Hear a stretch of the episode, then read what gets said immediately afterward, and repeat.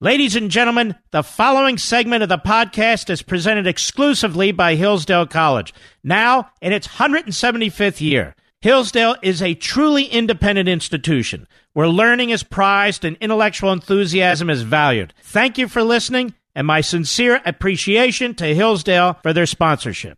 He's here. He's here. Now, broadcasting from, from the underground command post, deep in the bowels of a hidden bunker, somewhere under the brick and steel of a nondescript building, we've once again made contact with our leader, Mark Levin.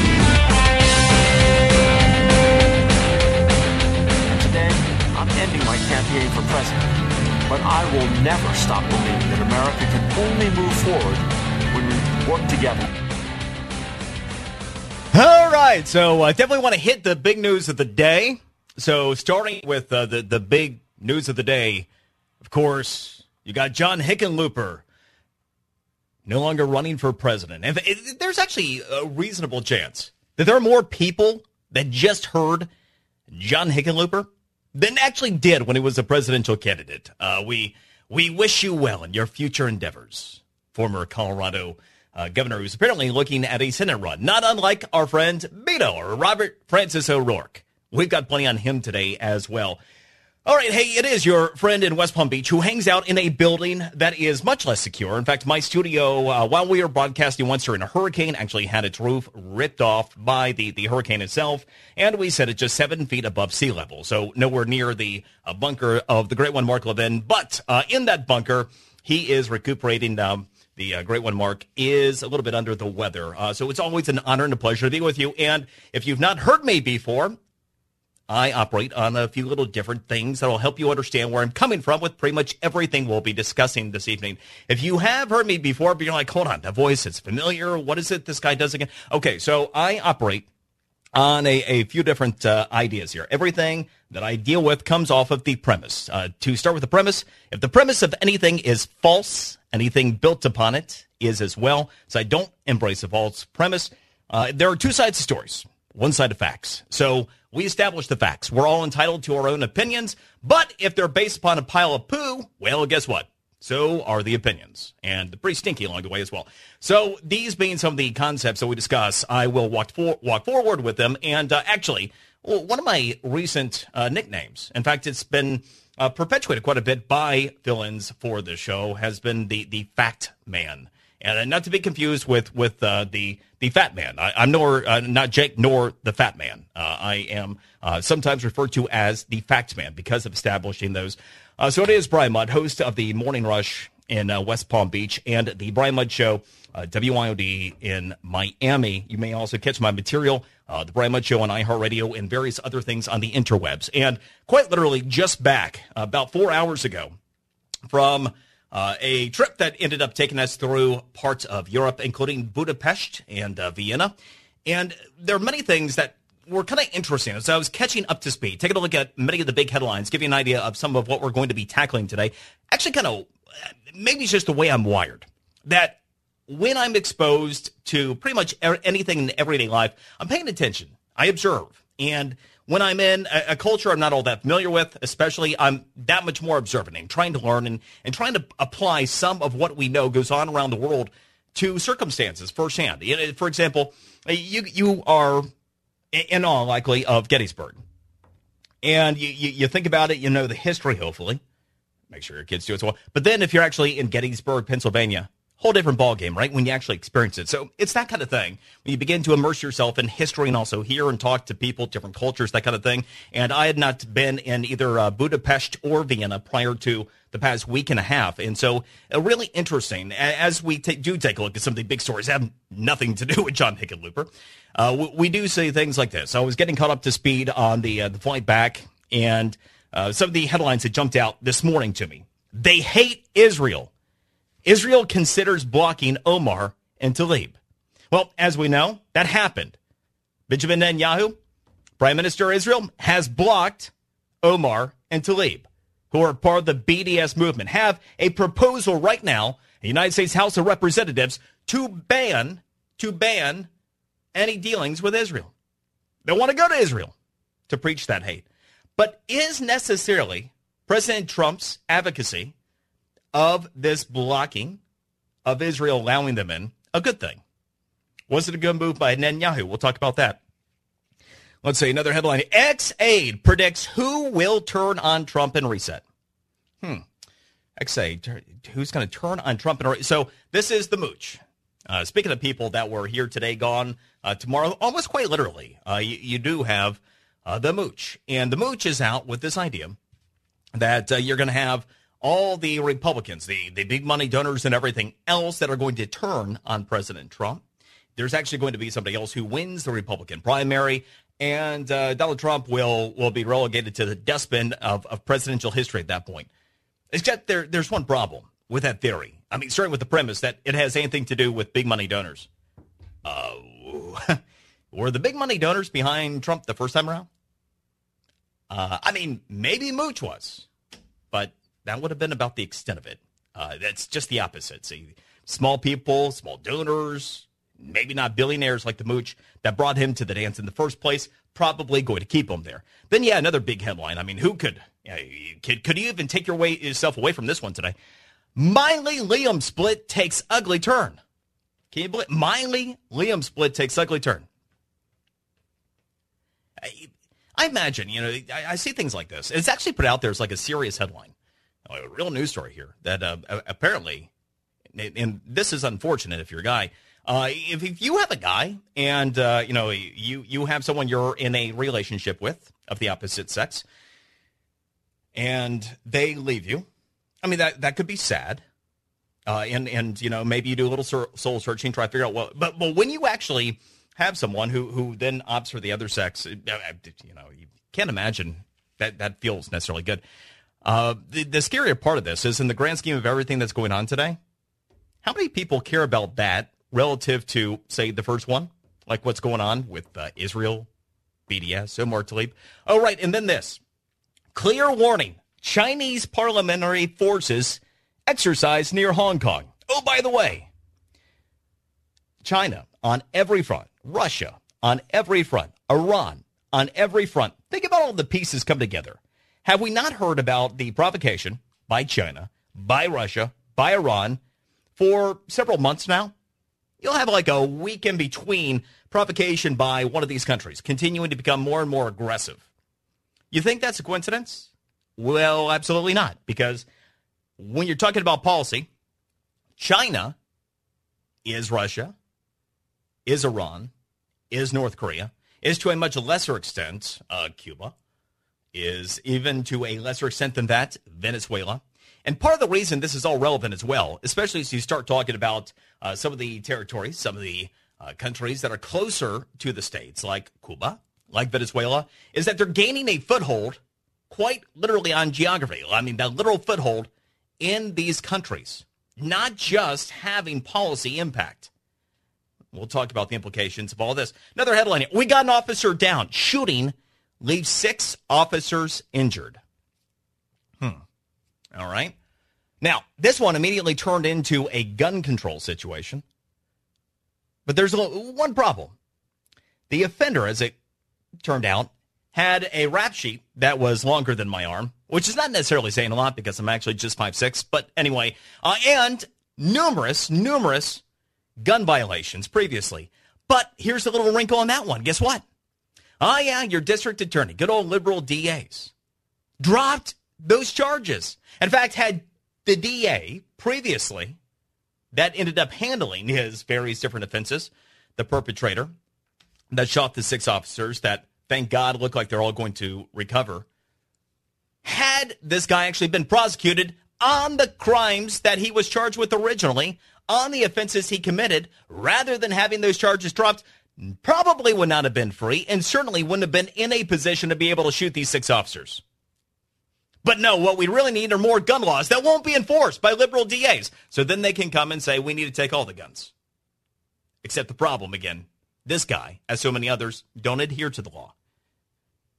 And then you had uh, this one. Rattled investors send Dow into freefall. Now, that was a headline again this morning coming off yesterday. Things were uh, not quite that way today, though GE certainly had a kind of a crazy day. And again, some of this stuff ties in together Because be mindful, once again, of what you have going on with China, what you have going on with Russia, what you have going on with Iran, and then how it's culminating in policy here in this country. Let me um, ask a, a, just a quick question. This is not going to be too taxing on your brain. Who do you think that China would like to see as president of the United States in 2021? Donald Trump or any Democrat? Who do you think? Who do you think? The mother Russia, the Vladimir Putin. Oh, come on. Yes, I really am asking the question. Of course, you, have got a lot of libs. They're oh, well, I mean, Trump is the, the Putin puppet, right? But seriously, for a minute, who do you think? Who do you think? What about Iran? Think Iran would rather see Donald Trump or insert Democrat here? You get my point? Now, let me ask you who does the average Democrat in this country want? So we're going to talk about how this comes together because quite literally, you have Democrats that are advocating for economic destruction in this country. That is exactly what China and Russia and Iran are trying to do. The left in the media in this country are the greatest advocates of the anti American and anti free policies of China, of Russia, and Iran. You can't make this stuff up. Which also takes me to one of my other sayings, which is the most pervasive form of bias in news media is omission the omitting of information. They never put these pieces together for you. But again, I guess it's my little place in the world. And oh, yeah, that, that big headline that we started with today uh, John Hickenlooper. Whew, man, he is out. It's going to be a tough one. Real tough one. All right, so we're getting warmed up. And uh, when we come back, I'm going to tie in some of what we started talking about, including what's going on in Israel, what is happening with this BDS situation, whether or not that's a good idea, and also you a little food for thought and and speaking of food, sounds pretty good about now. Uh, coming up uh, from the the what I learned in, in Budapest in particular, which ended up being kind of the highlight of our trip, and it was like the afterthought of our trip going in. Uh, I am Brian Mudd in for the great one. Mark Levin.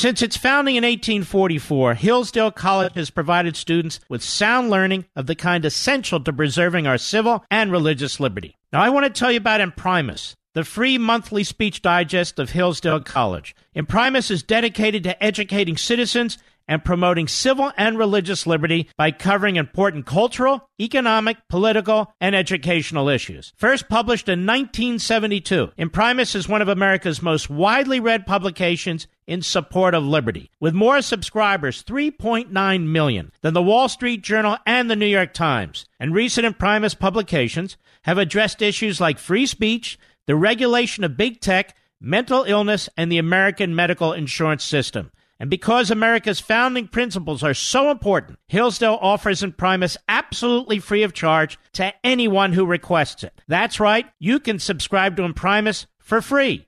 Here's what I want you to do. I want you to visit imprimis.hillsdale.edu for your free subscription. That's Imprimis, I-M-P-R-I-M-I-S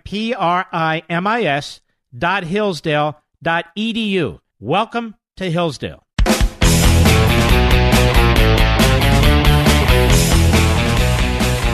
people I met across this country take their responsibility to choose a president so seriously.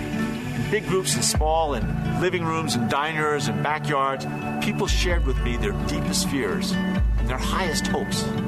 They want solutions. They want this country moving forward. People, all four of them, they, they share their thoughts and their opinions. You know, the sad thing about Hickenloopers, in the grand scheme of the Democratic Party, he makes a lot of sense these days, and he was not even in the conversation. Hickenlooper out today, and it's kind of a joke. I mean, it's an afterthought. Nobody gave him a chance, and and here he is gone before anybody even knew really what he was about. Not even the people in Colorado. You always know it's bad when you're polling in the low single digits in your home state where you were governor. Uh, that's not going to bode well anywhere. But the, I remember for, gosh, man, probably about 15 years, I used to say know, the day's coming where we're going to have to look right to find Nancy Pelosi. You go back 15 years ago, that was a joke. You go back 10 years ago, it was still kind of like something you snickered at. Five years ago, it started to look more realistic. Today it is, right? You have to look right to find Nancy Pelosi. Holy crap. In fact, uh, that's still something that's going to be interesting. Nobody's talking about this in 2020. Everybody's wondering. You, you know, I've made uh, some some some comparisons. By the way, it's uh, Brian Mudd in for the Hall of Fame. Who's a little under the weather tonight, but I've made uh, some comparisons between what's going on with the Democratic Party and the Republican Party when you have the Tea Party taking on the establishment, back and forth, back and forth, back and forth, cycle after cycle for several until boom, Trump smashes the whole dynamic remakes the party in his own making, still has all those battles going on. But what happened along the way? Well, while you had those battles back and forth, John Boehner ended up being collateral damage, right? As the Tea Party won uh, considerably in one cycle in particular, boom goes Boehner. All right, so Nancy Pelosi is sitting in a very similar situation. But one thing that people are often inclined to overlook how did AOC get brought to the dance in the first place? Well, it was because she ended up knocking out who? Well, one of the members of leadership among the House Democrats, Crowley, New York, right? All right, so nobody even was paying any attention to that race until the election results came in, and it was like, oh, well, that happened, right? What do you think the odds are? I mean, San Francisco, right? That's Nancy Pelosi's district. What do you think the odds are that she gets a primary challenge that could surprise? I, again, I don't know anything at this point about the how realistic that might be, but it would not shock me if Nancy Pelosi doesn't have to wait until the next Congress to potentially get pushed out by her constituency. But maybe even in the primary. So stand by for news. Meanwhile, Budapest uh, was mentioning be, before the break, uh, just back literally like just over four hours ago uh, from a trip to to Europe. That included stops in Vienna and Budapest, and it was one of those deals to where Vienna was the calling card of the trip, and Budapest was kind of like the afterthought. So not intending to spend a lot of time there. Expectate just you know we had not been there and interested to see uh, what was going on, what it was about, and ended up learning quite a bit that was uh, interesting. And unlike the people in Vienna who started out generally being unhappy and then found out that we were Americans and then really disliked us, um, the the folks in Budapest were generally warm, hardworking, great attitudes, surprisingly good wine country eh, the food, I don't know. But here's one of the things that's interesting. We tend to, when you think about the the fall of the Soviet Union, the you know, you, you think about the end of the Cold War, you don't generally think about Hungary. You don't generally think about Budapest in particular, even though Budapest is the 10th largest city in Europe. But that's just not part of the. But it, it is uh, the, the case that 30 years ago now, you had what they refer to as the change. And as part of that change, and having the opportunity, it's been really interesting to learn and to see what's happened just over a few decades once you get away from communism and you give people a chance. And the difference, what we found out with Budapest in particular, is that you, know, you had people that saw that, hey, uh, if we have the opportunity to have a business and we can earn and, and we can do our own thing. You're, you're seeing freedom and opportunity break out. You're seeing prosperity break out. You're seeing people that are grasping it and the city reflects it, which is refreshing, refreshing by European standards, if you're familiar. The other thing that was kind of interesting as we wade into the dynamic that is uh, Budapest. So, uh, and you know, we're walking down the street, my wife and I have a couple of people that are talking about socialism. And as part of this conversation, these two people in front of us one said, in socialism, it's where the people who don't work as hard as you do get to earn as much as you do. And the person said, oh, kind of the innocence, the honesty in these conversations. So we'll tie some of this together and get your thoughts. Get go to the phones. Coming up next, right here on the Mark Levin Show. I am Brian Mudd in for the great one, Mark Levin.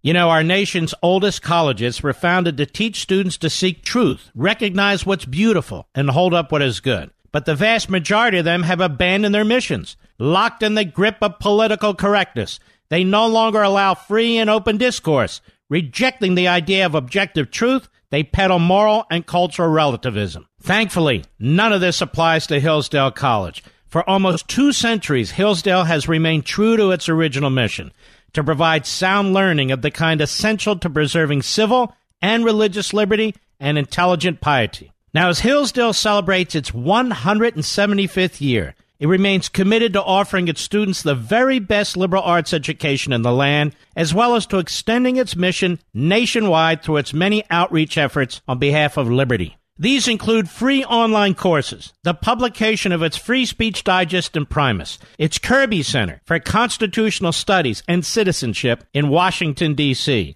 and its Barney Charter School Initiative, which is helping to establish classical K 12 charter schools nationwide. Pursuing truth and defending liberty since 1844, this is Hillsdale College. And let me add, I think so much of Hillsdale College. I donated an original copy of a compilation of the Federalist Papers, which sit today as I speak at the Kirby Center. Hillsdale College, America's college. Mark Levin, the modern voice of the founding fathers.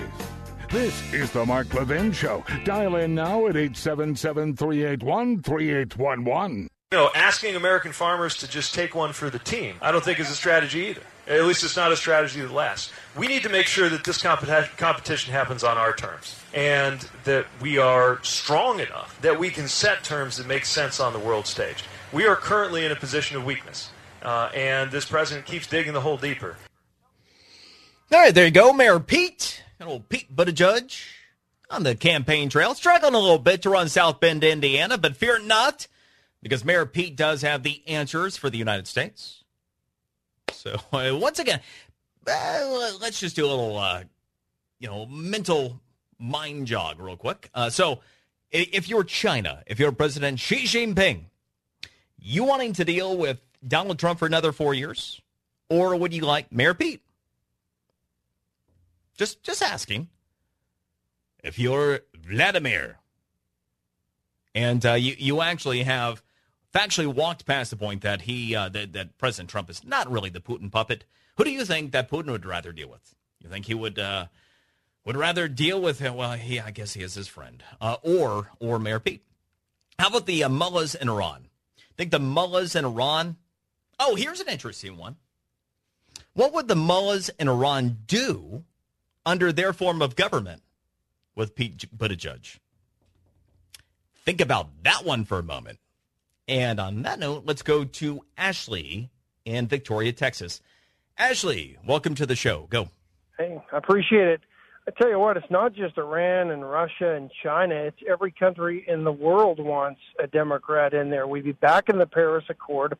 Iran would be back in a nuclear deal with it would see millions of dollars, hundreds of millions given back to them. Syria would be able to bomb its own people without any any repercussions and the list goes on and on. And the U.S. would no longer be energy independent, relying on on foreign oil, and we'd be right back where we were, gloating that two percent GDP growth was the new norm and a great year. And that's the reality of it because we'd be taking 12 years backwards, and the rest of the world would be able to just continue to do what they want to do without any repercussions. That is a very clever way to get from here to there. Uh, so, so, on your particular point, and, and this is a, a, teachable moment as far as they go, one of the most fascinating aspects of this cycle so far has been the willingness of the left universally as they are jockeying for position. Uh, and most of that, of course, has been on the hard left to actually root against American interests. As Ashley, tongue in cheek as he happened to be, uh, was illustrating that we are energy independent.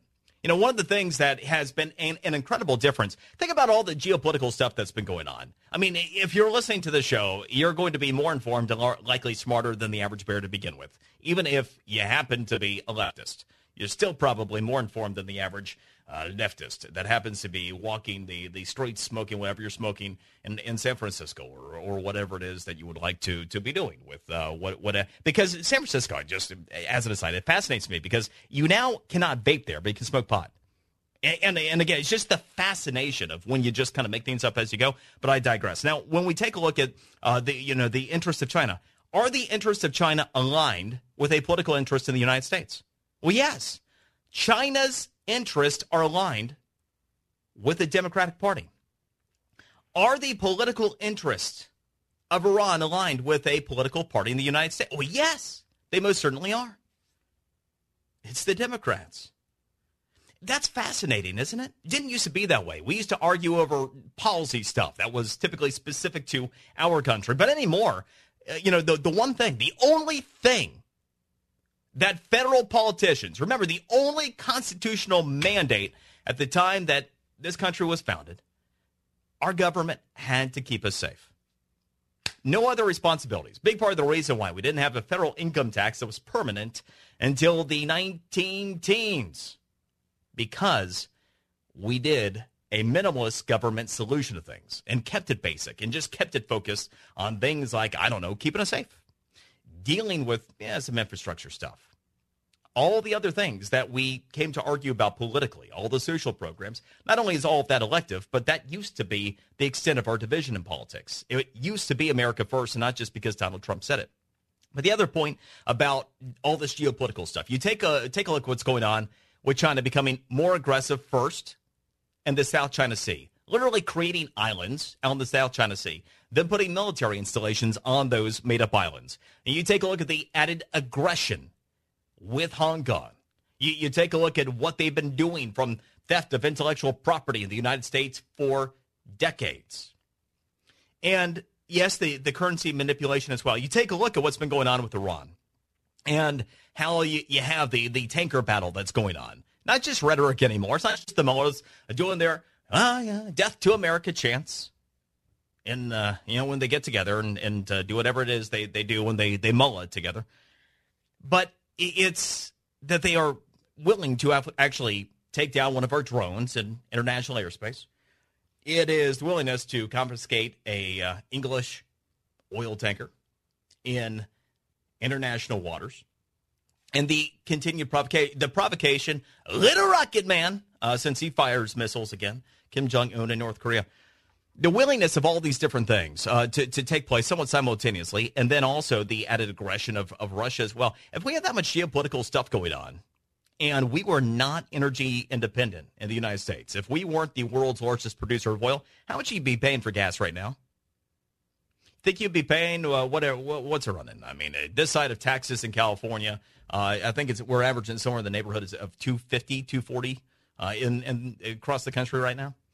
Remember the day where just a mention of Iran and, uh, you know, we'd think, oh my gosh, OPEC, and you would see, you know, a week later, gas up a dollar a gallon? Those days are gone. Why are those days gone? Well, because of energy independence. See, people think this stuff is politics, but it isn't. It impacts you every day in every way in your life. And that's why it's important to be on the right side of these issues, not just, you know, political stuff. So, Pete, I mean, the, you, you talk about everything that's been going on with foreign policy. And the president's foreign policy successes this side of the economy are certainly the most important to date. As difficult as all this is, we have we been more successful than not? Well, heck yeah. Because remember the red line by President Obama and how they got crossed, and then it got crossed again, and then it got crossed again by Iran? And what happened? Well, nothing. So what happened to our credibility? Well, it was trashed. So what happened? Well, well countries at will did whatever they wanted. And as President Trump has tr- has truly drawn lines in the sand and has been willing to hold the line, that matters. And so what you actually have now are these countries, the leaders in these countries going, crap, this guy's serious. He's not like those those other people we could just roll on and, and not have to take seriously before him, right? So what are they trying to do now? Well, you have an orchestrated campaign by China, by Russia, by Iran, and others that are related in those interests. They're smaller players. They're all ganging up together trying to cause a bunch of problems, trying to scare investors in some cases, trying to scare other countries, trying to get people to just put their hands in their pockets and do nothing, and, and, and trying to hurt the economy. Because the one way they can get to Donald Trump is what? Economically. Now, what do you have the left doing? What do you have Democrats in Congress doing? Are they not trying to do the exact same thing? Anyone see an issue with that? Anyway, uh, I have no doubt that well, Xi Jinping and a summit with Mayor Pete. Whew, man, yeah, right? That'll work. All right, uh, let's go to Dwayne. Dwayne in Durango, Colorado. Dwayne, welcome to the show. Go. Brian, it's good to talk to you. Thanks for filling in well for Mark. Appreciate uh, it. You you said something at the end of the last hour about Budapest and someone being quoted as saying, um, "What socialism is is people that don't work as hard as you get to earn as much as you. And I would differ only in that people that don't work as hard as you pull you down to having what they have, which is less than the hard work you do. in our American exceptionalism, one of the things that makes us so different is that the value is in the effort, not in the end result. And you know, we have we have a generation coming up with the entitlement idea that has no idea of the value of the effort. And that's what makes the United States different in so many different ways. And that's what socialism takes away from is the value of that effort. Dwayne, thank you for not only listening but being a great caller. Uh, truer words have not been spoken. So if uh, you, you, missed the, uh, the the point I was, I was, making just a little bit ago that Dwayne was referring to, my wife and I just returned from a, a trip overseas to Vienna and Budapest. And actually, Budapest ended up being a real pleasant surprise. We didn't really know whole, what to expect going in, and it, we, we absolutely loved it. In fact, we wish we had allocated more time for Budapest, as it turned out. Definitely a place we'd go back to. But one of the things that ended up uh, taking place while we are over there was a very innocent conversation that took place uh, while my wife and I were walking. We just heard a couple of people in front of us talking about socialism. And usually I'm not the kind that's going to sit there and eavesdrop on conversations. But when I hear socialism and I'm over that, my ears perk up. So I'm like, I'm in. And it's a fairly young woman who is speaking to a fairly young man and so innocent. And, and again, in, in, Budapest, they were under communism, uh, under the rule of communism until 89. They were all part of the fall of the Iron Curtain, Cold War coming to a close and uh, it, it's become a real booming area. In fact, the economy in Budapest is growing far, far faster now than their socialist neighbors, pretty much everywhere else across the EU. And uh, the, the this explanation about what socialism is, is is taking place right in front of us, and it was the most innocent conversation I've ever heard on the topic in my life. These two young adults, and she explained that the with, with, socialism because there's this conversation, right? They're trying to bring all this European socialism into Hungary and, and, and as well. So you, have got this conversation, uh, you know, taking place, and, and the young young woman is explaining to the guy that you know you, socialism is where you know the the the people who don't work as hard make as much money as you. Now that's not really good explanation, and I saw that this was going down so well I wasn't going to uh, uh, Americanize the conversation and actually explain that, truthfully, the difference is that the government controls the means of production, which, by the way, uh, please, please, please, if you ever get into these conversations, if you don't remember anything else about socialism, remember the difference with socialism is the government controls the means of production, which means that you don't get to own the business. Government does, controls the means of production. Uh, so I'm going to come back around to that in a second here. Uh, so on that particular note, uh, the guys seemed to buy into it, and it's like, oh, okay, because they were obviously hardworking people, and we could tell that based upon their conversation, which we found to be the case in uh, Budapest generally. All right, so that being the case, um, about government controlling the means of production, one of the Uh, in socialism generally, one of the big issues that continues to play out as people informationally are unaware a lot of times you'll hear people talk about Scandinavia, for example, and putting a focus over there. Well, they're socialist. No, they are not. There's not one, not one Scandinavian country that is socialist because they still have private enterprise. There's a difference. And, and this is not something that is a contextual difference. It is a structural difference. If you believe in big government, that's your prerogative, I suppose. They disagree with you. But then again, I don't know who does agree with me anymore, including the president. Not exactly the smallest government guy out there either. But when it comes to limited government, uh, you you have a, a difference between limited government, big government conversations. And the Scandinavian countries, very big government, very socialized programs, programs, government programs. But when it comes down to business, it's still private industry. And you still have the ability to have private ownership. You still have individuals that control the means of production. You just have very high taxes that pay for the very large government programs. So no, those are not socialist countries. You want socialism in its truest form?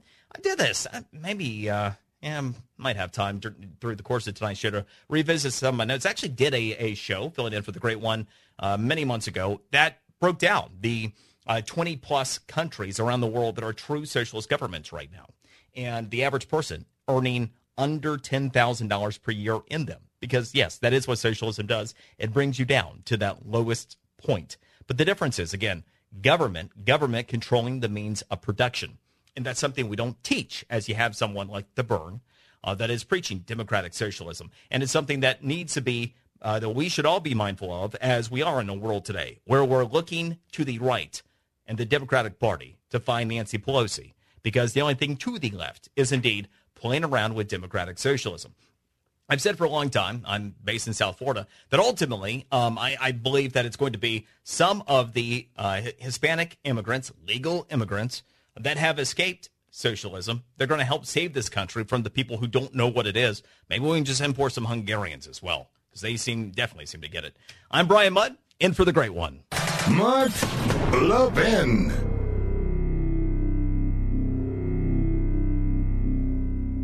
Every human being has a common problem. How do I live well? Our happiness and well being depends on how we answer that question. Hillsdale College president Larry Arnn argues that the best book ever written on this subject is Aristotle's Nicomachean Ethics. And a new free online course from Hillsdale College shares Aristotle's teachings that will help you lead the most complete, happy life possible.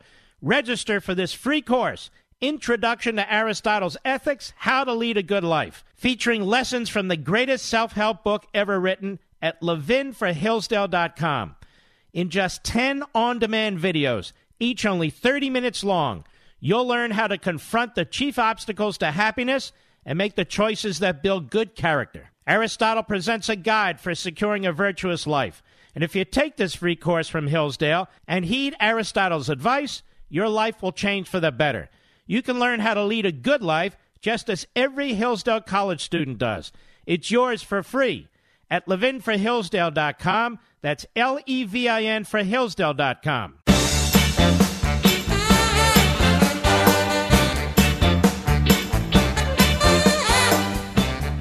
Obviously, we got to rejoin Paris. Uh, but to me, we shouldn't just be looking at the Paris Climate Accord. I would convene a Pittsburgh Climate Summit of American cities and states that have already been doing a lot of the leading work on this. There you go, Mayor Pete. Struggling to run South Bend, but uh, has his solutions for the United States and the world. He would hold his uh, Pittsburgh Climate Accord, I, I, I, suppose. All the answer. Now, we were just talking about, it's Brian Muddy in for the great one, Mark Levin, and we were just talking about socialized programs and socialism generally. Talking about uh, my trip over to Europe, including uh, Vienna and Budapest, and some of the innocence of some of the individuals there as they learn and talk about socialism. It's not the same type of conversation that we have in this country often. You know, people, I, speaking of the, the Paris Climate Accord, this is funny. So we're in Vienna, just outside the city, and there's a, a mountain biking uh, deal that we're doing. And it was quite a bit of fun. I'd never done an e-bike before, an electric bike, and uh, that, that was a little bit of an experience. But uh, I, I, tried to do it to like the the manly way. I, I like to think I'm in shape, so I was doing the bike, and well, th- then before long, I was using the e-bike features to go uphill quite a bit. But anyway, we, we get to the top. We're talking about uh, you know some of what goes on there and the weather and everything. It's pretty warm day, and uh, talking about snowfall. And one of the people in our group asked about the snowfall, and they said, "Well, not as much anymore because climate change." like what? Just so it doesn't snow much in Vienna anymore because of climate change. I mean, it's just and it's just fact, just fact. Uh, so anyway, uh, now started out the hour uh, talking about some of the headlines today. One of which they hate Israel. They hate Israel. Israel considers blocking Omar and Tlaib, which has happened. All right, so we have seen uh, that uh, Israel Prime Minister Benjamin Netanyahu has decided to invoke a now two-year-old law that allows any supporter of the BDS movement to be blocked from coming into the country. But is that necessarily the best idea? It's not as easy as it may seem, and we'll discuss the implications of this decision and the president's advocacy of it coming up next. I am Brian Mudd, in for the great one, Mark Levin.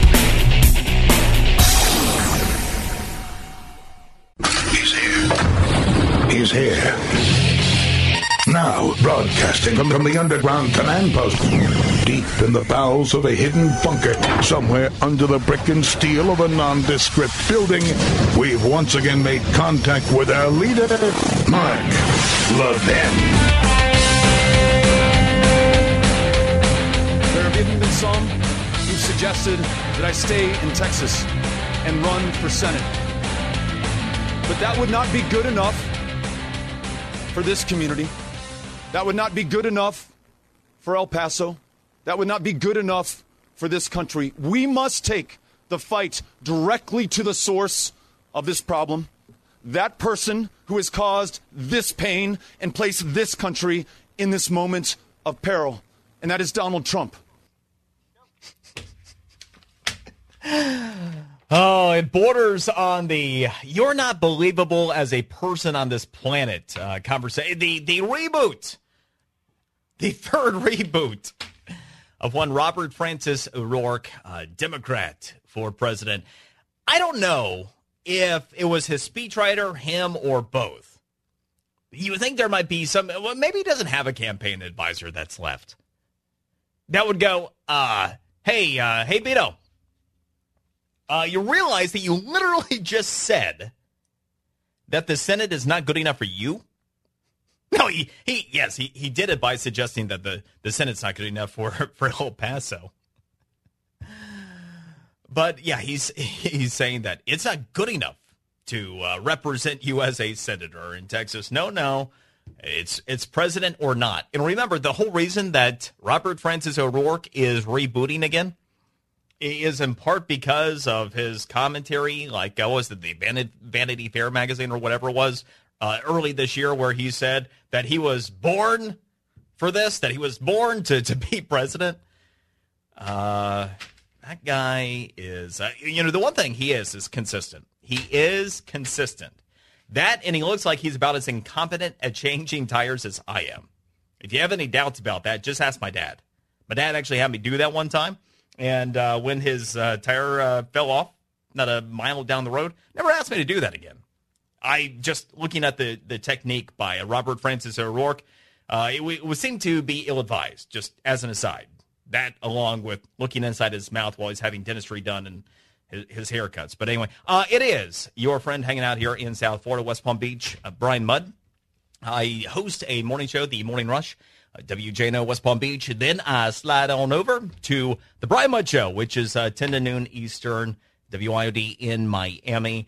It is always, always an honor and a pleasure to be right here with you, filling in for the great one, Mark Levin. Although it is unfortunate that the great one is a little under the weather tonight, uh, but uh, he will be resting up and ready and rearing. And you know, anytime the great one has any pause in the action, I mean, it's like the buildup happens. You can actually start to see it on Twitter, by the way you know, you you you follow. Uh, you know, at Mark Levin Twitter, and, and you see the great one, and he starts, you know, the, the, the tweets start coming like every 15 minutes. It's kind of like the president, only it's like brilliance in motion. And then he finally gets back to the mic, and it's boom.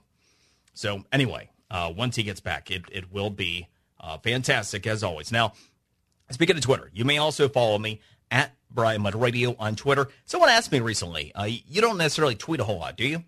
Um, I don't necessarily put a bunch of tweets, no, but I respond to a bunch of people. I like to use Twitter as a way to be able to interact with you, with an audience. And so as you tweet to me, uh, I do um, respond to most people that actually are talking to me rather than, you know, doing some of the other Twitter things that can be done.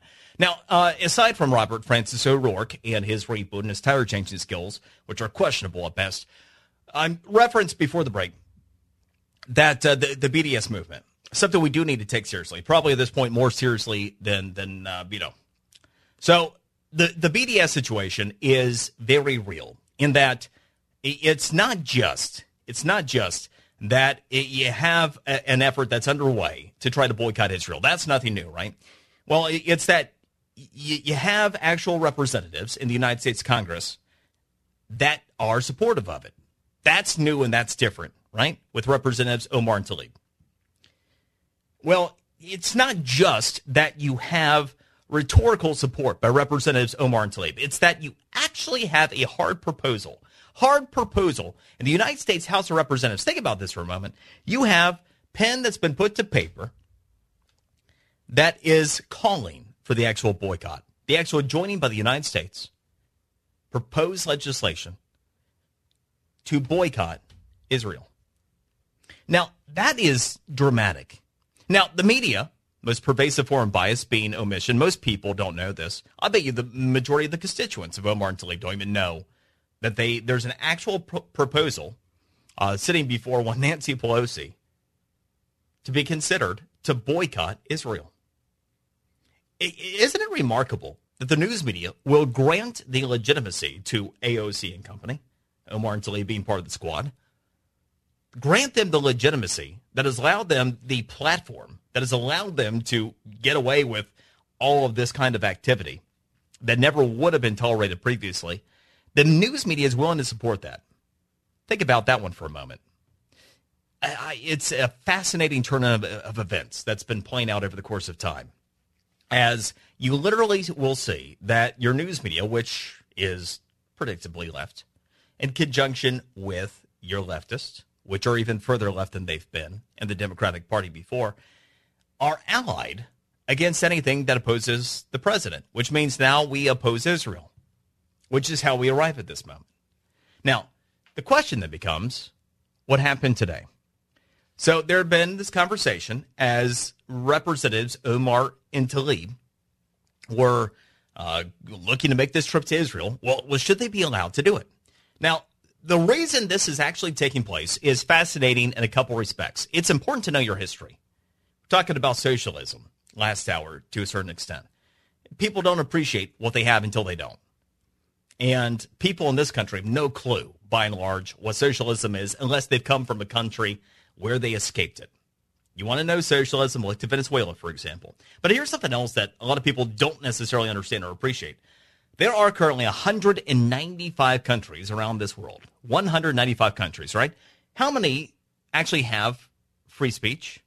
I mean, like, truly, you have freedom of, of expression the way that we recognize the United States. Something akin to it.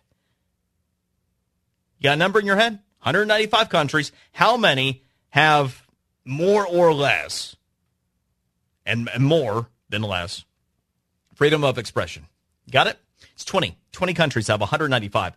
Very few people realize that most places around the world you go, there are certain things you say, there you, you go to jail. Some cases, you never come out. So, in that context, here we are, and you have Israel.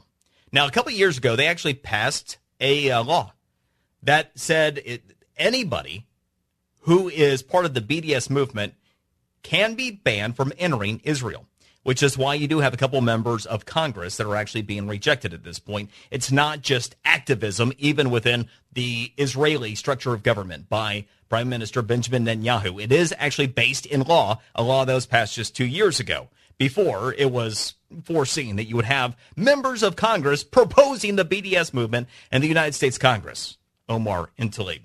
But here's the question that comes into play. So let's mentally explore this for a second. Is Israel banning Representatives Omar and Tlaib from visiting at the request of President Trump based on their BDS support? Is this the right thing to do?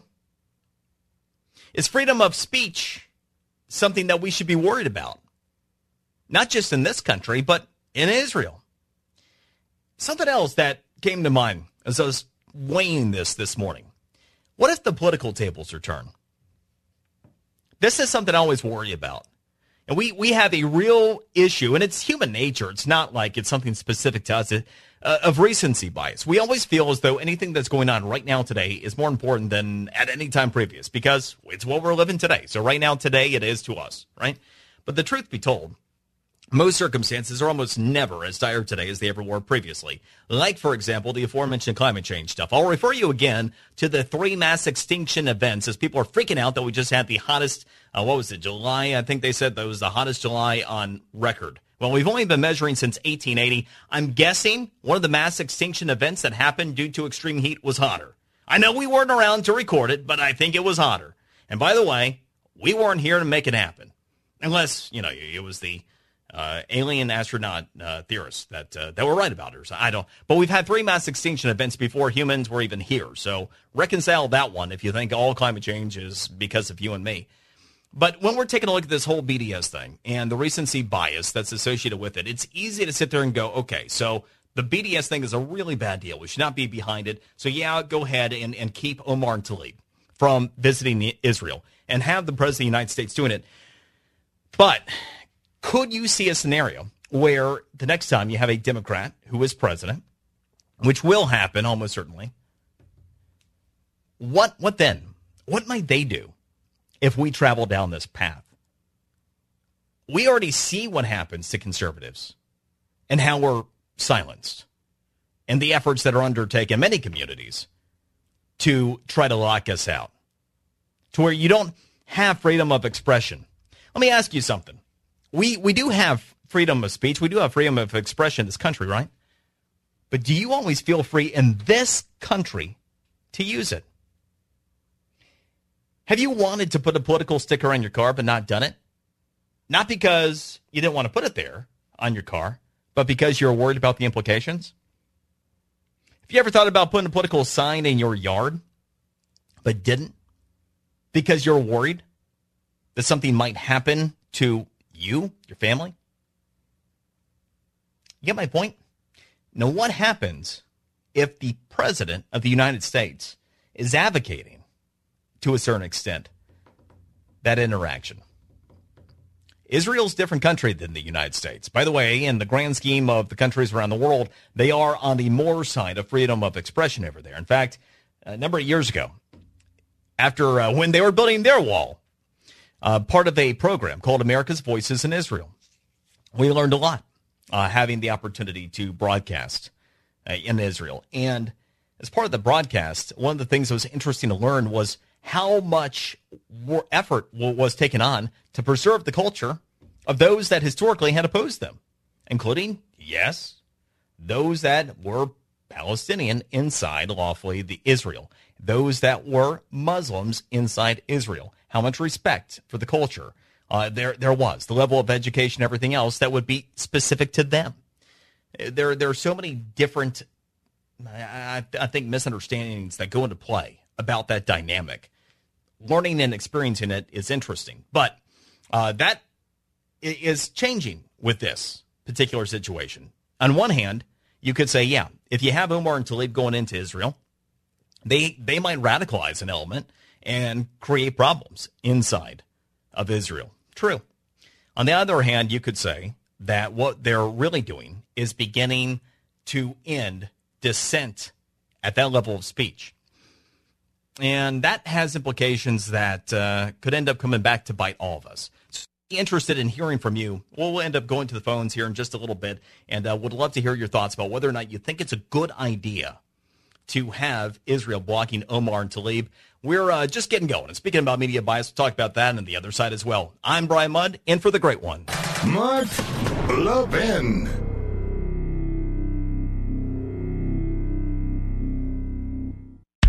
With a daily fake news dump pouring through your TV, mobile phones, and computers, you may have missed some real news like the recent study in the journal Cell Metabolism. Scientists suspected a correlation between growing rates of obesity and processed foods, but what this study discovered was that these foods also appear to lead people to overeat. Here's the bottom line you need fresh fruits and vegetables in your diet which is why I recommend that you start taking Field of Greens by Brickhouse Nutrition. Just one scoop of Field of Greens has a full serving of real USDA certified organic fruits and vegetables. It helps boost your immunity using antioxidants, prebiotics, and probiotics. This is real food, not some fake supplement lab powder. Just read the nutrition facts panel on the side. Go to brickhouselevin.com, that's brickhouse, L-E-V-I-N.com, and you'll get 15% off your first order with the offer code LEVIN. You know you're not going to start cooking fresh fruits and vegetables, so let's not pretend. Just get one full cup of fruits and one full cup of vegetables every day with Field of Greens. Go to brickhouselevin.com, brickhouselevin.com, offer code LEVIN.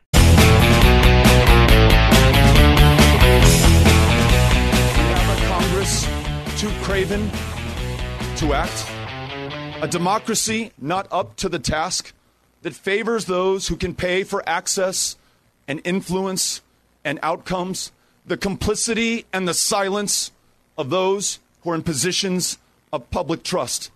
And that's exactly what has happened here in this country. I mean, I wonder if his wife even takes him seriously. I mean, he totally falls into the you are not believable as a human on this planet. Congress is too craven. Who talks like that? Congress is too craven. Oh my gosh. And I say, was that Robert Francis O'Rourke's speechwriter? Him? Is he a speech? I mean, but what goes on there? I mean, this is his third reboot. Maybe now the, the third reboot, you're supposed to sound more presidential. So I will use words like craven. I, um, so uh, this side of, of things that do need to be taken seriously, like the BDS movement. It's underway. We're talking about the situation with Israel banning banning the two BDS supporters in Congress, the two strongest, Omar and Tlaib, from from going over there. Whether or not it's necessarily a good idea. Now, if you're talking about from a political perspective, yeah, it probably is something that is it plays well here in the states. But the one thing, big concern I have about this, we have a, a case of taking a look at the issue rather than the implications. I'm Brian Mudd in for the great one, Mark Levin, and one of the things I talk about is the premise. If the premise of anything is false, anything built on it is too. We have a real, I'll, I'll use a, a, word that's not necessarily as obscure as craven, but uh, dearth. We have a dearth of analytical thought that takes place in this country and also constitutional understanding that goes into play. We have 195 countries around the world. We have 20, 20 that have essentially true freedom of expression to where you can say most things in, in without having to worry about going to jail uh, or worse, as the case may be. That's not many, right? I mean, that's pretty big deal. Pretty big deal. And so when we're starting to talk about two of the countries, including the most important when it comes to free, freedom of expression hours, when you start talking about an effort to limit that freedom of expression even if it's an issue that the president is absolutely right about, even if it's an issue the Prime Minister Benjamin Netanyahu is absolutely right about, what are the implications? Could we be taking a look at a situation where whomever the next Democrat is that's president decides they want to start emphasizing with our uh, foreign adversaries or our friends policy positions based on freedom of expression? who may visit a particular country based upon freedom of expression, whether or not we might be welcome in a particular state due to freedom of expression. One of the things I remember several years ago, Cuomo, uh, also known as uh, Fredo, right? Is that uh, I am just back from overseas, but I'm pretty sure that he's truly Fredo now. Uh, anyway, so um, no, that's the other Cuomo. Kidding, kidding. CNN. so, Governor Cuomo uh, several years ago in New York. The other Fredo, uh, he ended up uh, saying that you know any if you believe uh, if you do not believe in a woman's right to choose, you are not welcome in New York. You know something to that effect. I will never forget being amazed. And just here you have governor of one of the largest states in the country that is saying if you do not see the world the way I do on the issue of abortion, you don't have no business being here. You know what was interesting is that that was so overt. I remember my wife and I were taking a look and making a visit to uh, to Cooperstown. I'm big Braves fan. Uh, grew up in suburban Atlanta, and uh, it was one the, a few years ago when you had uh, some of the Braves are being inducted. We were taking a look at going up to Cooperstown. He, he ended up saying that. I said, "Screw it, forget it. Well, let's not do it. We're not welcome there." So uh, you know, take our money elsewhere. The Point is, there are already roots of it here. You don't feel like you can have free political expression in your own community, your own home. It's already here. What happens if we embrace that?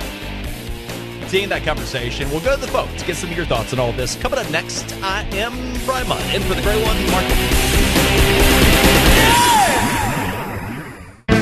If you have a moment, I want you all to go to brickhouselevin.com. Just go there and click on the Buy Now button so you can read the reviews. Over 1,200 five star reviews, I might add, but this one caught my attention from Steve in Denver. I'm upset with Mark because he's got me hooked on Field of Greens. What a great product. Thank you, Brickhouse, for your amazing product and great customer service. I'm a monthly subscriber and I won't live without it. And you're welcome, Steve, and subscribing is smart. You save money that way. Field of Greens is made with real USDA organic fruits and vegetables and helps boost your immunity using antioxidants, prebiotics, and probiotics. Plus, they offer a 100% satisfaction guarantee or your money back. Go to brickhouselevin.com or call 833 ring BHN. Get 15% off your first order with promo code Levin. That's brickhouselevin.com or call 833 ring BHN promo code Levin.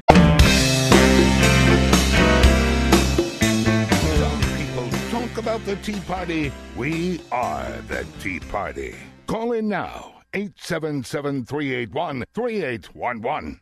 I'm kind of hoping I can get this behind me, but uh, I'd been getting better for a long time. But I had uh, worsening pulmonary symptoms, and then the x rays and the CAT scan was showing that the damaged area of the lung was actually showing up in a larger fashion and growing.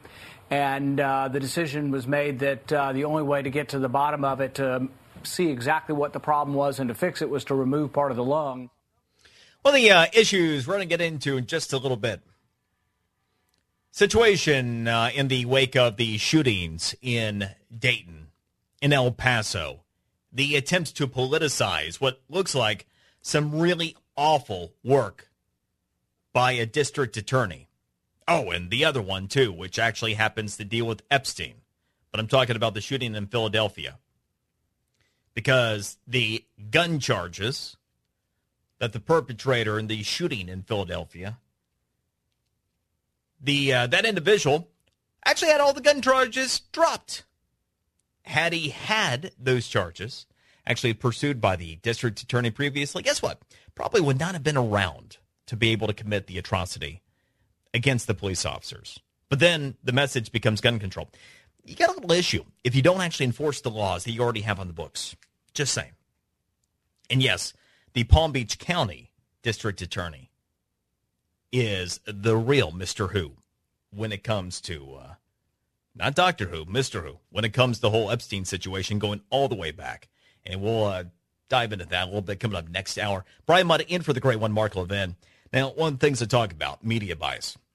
One of my sayings most pervasive form of bias in news media is omitting information. Real heroes, real heroes I mean, it's incredible, these folks, the work they do and have done for years. Newsbusters, the Media Research Center, these guys are amazing. I use their work on a regular basis in part because they sit there and this is what they do. They, they study the, everything that's going on in, in news media. For example, over 90% of news coverage of the Trump administration has been negative. Over 90%. Now, the only way none of us would ever be able to come up with that information except that the Media Research Center, Newsbuster, this is what they do. This is what they do. They study it and they're able to disseminate back to us. You know, you have other organizations like, you know, Media Matters that try to silence us, that try to shut us down. You know, years ago, you had uh, Landmark Legal Foundation that the great one still heads, and they became a necessity after the Reagan administration, taking on organizations that are anything but what they uh, pretend to be, like the ACLU. So you get the Landmark Legal Foundation that's out there that's fighting uh, for, for freedom, for liberty, for a constitution. Well, the, the Media Research Center is the answer for those who try to silence folks on the right. They tell the truth. And so, since we, we are never, we are never going to have a chance uh, in this country if we're shut down. Imagine if conservative voices, where we operate today, imagine if they didn't exist anymore. Talked about freedom of expression earlier this hour, how rare it is. 195 countries in the world. 195 in 20, only 20 have freedom of expression. Talked about whether or not even in the United States we do anymore. I mentioned Governor Cuomo saying, hey, you know, if you you uh, don't believe in, in uh, you know, abortion the way that I do, then you're not even welcome in New York. You don't share our values. We don't want you here. How's that working out for you, by the way?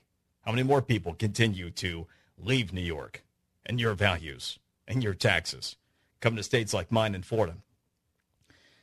But we, it gets even more local than that. You don't have to be New York. It might just be in your car, in your neighborhood. Well, it's time to, to make a stand, and the Media Research Center is here to help all of us. since they are fighting the left, they are holding the news media accountable. They are out there studying and fighting back. Tell you something that you can put on your car. Talked about uh, whether or not you thought twice about a bumper sticker. Well, got a free new bumper sticker that can make a tremendous difference from the Media Research Center. The bumper sticker says, The media loves socialism. And you can get one for free right now by going to mrcsticker.com. That's mrcsticker.com, mrcsticker.com right now. Again, it's free. And these folks, the Media Research Center, the folks in Newsbusters, they are heroes for those of us that are voices on the right. Okay, so talking about uh, the uh, BDS situation, want to get some of your thoughts and uh, talk about freedom of expression as well, and whether or not it, it, even still exists in, in this country. Let's go to Manesh in Queens. Manesh, welcome to the show. Go. Hi, Brian. I, I'm enjoying you subbing in for the great one today. Thank you. But I have to, but I have to tell you that I, I disagree with you on, on this issue. Uh, I don't think this Israel banning Tlaib and Omar has anything to do with with a free speech issue. Um, these are individuals. First of all, they're not citizens of the state of Israel, and every country has the right, just like we have here in the United States, we have the right to keep undesirables out of our country. They're only going there under the guise of a congressional trip to make trouble. Um, these are these are not just individuals who are stating a point of view, and they're certainly free to state that point of view whenever they want. And they have they generally have a very loud megaphone to do that as they're uh, darlings of the media. They're part of this. Uh, I call them the fraud squad. Um, like you know, they're, the fraud squad. You, you could use it too. Um, and just give me credit. That's all. The fraud squad, and and uh, they they you know they're the darlings of the media, and they're promoted. They're they're the rising stars on the left. So they no one's suppressing anything that they're saying. They're, they're able to spew their lies and venom 24/7, and they have a you know a willing and fatuous media that promotes them. But they're not citizens of the state of Israel. They have no right to be there. They they're you know Israel has a right as any yep. other country to ban undesirables, and what So- they're going there for. These are these are not just people stating opinions. These are people who are connected directly with terrorists and terrorists who want to destroy the state of Israel, murder citizens of the state of Israel, and also kill Jews around the world, which is a, which is a stated uh, purpose of Hamas. And so these are dangerous individuals. They're likely would go there, and they would, you know, they every they constantly have what they call Pallywood, the, uh, the Yeah, So, so let me. I'm picking up what you're putting down, and, and by the way, we're, we are pretty much on the same page. For me, though, it's the implication. So uh, let's take a step back for a second, and quite directly, Israel did pass a law just two years ago that stated that anyone who is a supporter of the BDS movement can be denied entry into the country. So whether they happen to be members of Congress or not, you're absolutely correct that this is not a free speech issue. This specific blocking of the two of them. The free speech issue, so to speak, for Israel was when they passed that law two years ago. This is the enforcement of that particular law. It just happens to be the first time, at least in the public eye, it's been used. And it also is not necessarily specific to the United States, uh, since we are talking about Israel and what they did to potentially rein in those that they did not want their country. Because, yes, I would agree that they are aligned with what ultimately is uh, potentially a terrorist movement. But then again, they're representatives in the United States Congress. If they're attached to a terrorist movement, that raises other questions about what we're doing in this country. But what I want to put in front of you see, this is my question. You have President Trump that is advocating for the blocking of them.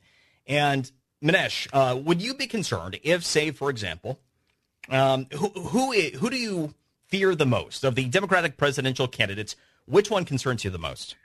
Oh, I, I think that they're they're all about as equally um, evil. I, I don't think any one of them would do anything different. I don't think I fear any one of them. So- the other. I think Elizabeth Warren is probably the one who's going to be All the right. candidate, but that's my opinion. But So let me take Elizabeth Warren for a moment, and let's say that she decides that uh, she does not want anyone to go to a particular country that happens to adhere to a particular political philosophy. Let's say that if you happen to be a registered Republican, I'm just making this up, but it's you know just to illustrate a point. Uh, would you want the president of the United States, uh, if it were our uh, our, our friend, uh, you know the the uh, former Native American, uh, the, w- would you want her to advocate other countries blocking our entrance because of our political views? or do you, does that not concern you? I think that with, with what gone, what's going on here is, first of all, in terms of presidents, when Obama was president, there was there was he was welcoming the Muslim Brotherhood into the White House. There was sure a, enough. Uh, I, I was like there was a kid, a 17 year old kid, who had a joint U.S. and so-called Palestinian citizenship, and was caught throwing fire bombs, trying to murder people. And when the Israeli police apprehended him, he resisted arrest. They roughed him up. Obama invited him to the White House and celebrated him. So I mean, there are this is you know there's different presidents have already show, obviously shown their preference, and Trump is a wonderful. God bless him for being who he is. He's great for our country and great for Israel. I think Trump said what he said because Israel initially said they were going to let these two miscreants in because they didn't want to offend the, anybody because they are members of Congress, even though Omar probably isn't even legitimately a citizen. She shouldn't even be in Congress, but it's another issue. But, um, you know, so they were originally going to let um, them in because they didn't want to insult Congress. And Trump basically was just kind of giving Netanyahu a pat on the back and saying, listen, you know, you got, I got your back if you want to All keep right. these troublemakers out. Okay. And so it's it's a it's a unique situation, and I think that it's not even a matter of you know uh, I think if we get a Democrat in, that, that would be the least of our concerns. the Democrat president is whether they're going to you know give a give the uh, you know a signal to some other country to keep conservatives out. I think they um, we we would have plenty of our freedoms already uh, suppressed here within the country. All right, App- appreciate it, Manesh. And, and by the way, the, the fraud squad, that is something that uh, will be uh, front and center. Just remember, uh, you may use fraud squad, but it's Manesh and Queens that uh, you, you must uh, attribute that phrase to. I assuming that he is the the creator of, of said phrase. But that's pretty fraud, fraud squad. Let's go to Jake in Indianapolis. Jake, welcome to the show. Go. Hi, Brian. I just wanted to say uh, thank you for all that you do. You're awesome every time that you fill in for Mark.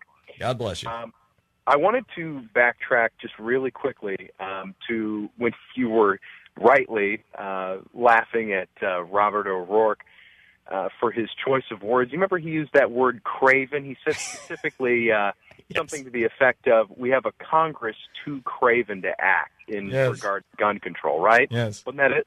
So Did you? Uh, were you the person who worked that into a speech?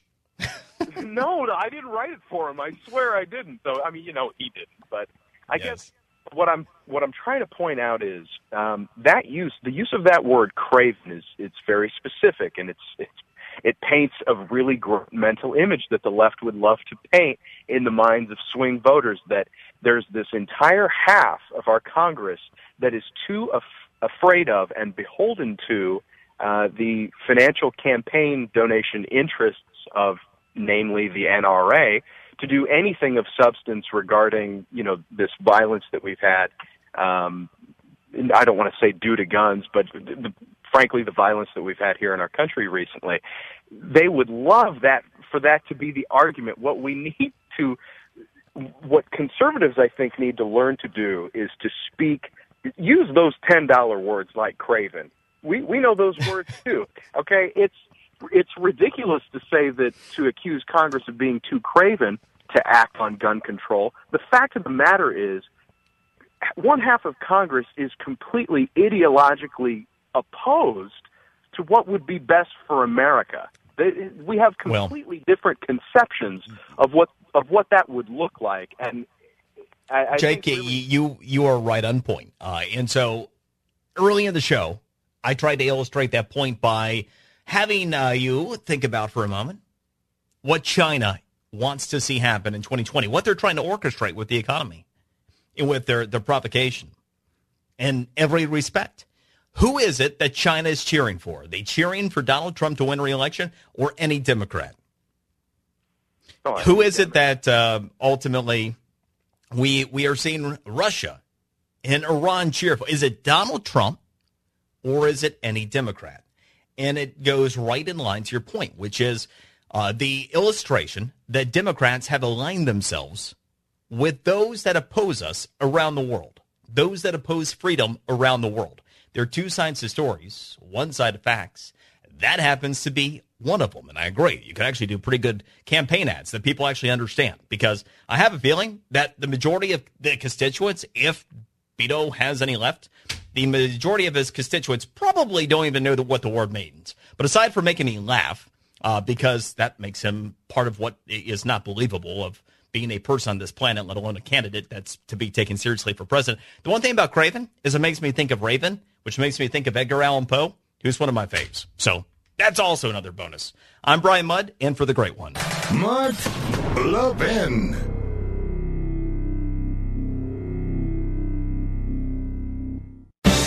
Do you wake up in the morning feeling sluggish and have to drag yourself through your day? Do you feel bloated, tired, and out of shape? Eating healthy is a habit, but most of us don't really know exactly what we should be eating, right? How much we should be eating, and how to properly prepare it. This is why I drink Field of Greens every morning before I start my day. Just one scoop of Field of Greens has a full serving of real, USDA certified organic fruits and vegetables. Helps boost your immunity using antioxidants, prebiotics, and probiotics. Now, this is real food, not some fake supplement lab powder. Just read the nutrition facts panel on the side. Go to brickhouselevin.com and get 15% off your first order with the offer code LEVIN. Now, you know you're not going to start cooking fresh fruits and vegetables, so let's not pretend. Just get one full cup of fruits and one full cup of vegetables every day with Field of Greens. Go to brickhouselevin.com, brickhouse, L-E-V-I-N.com, offer code LEVIN.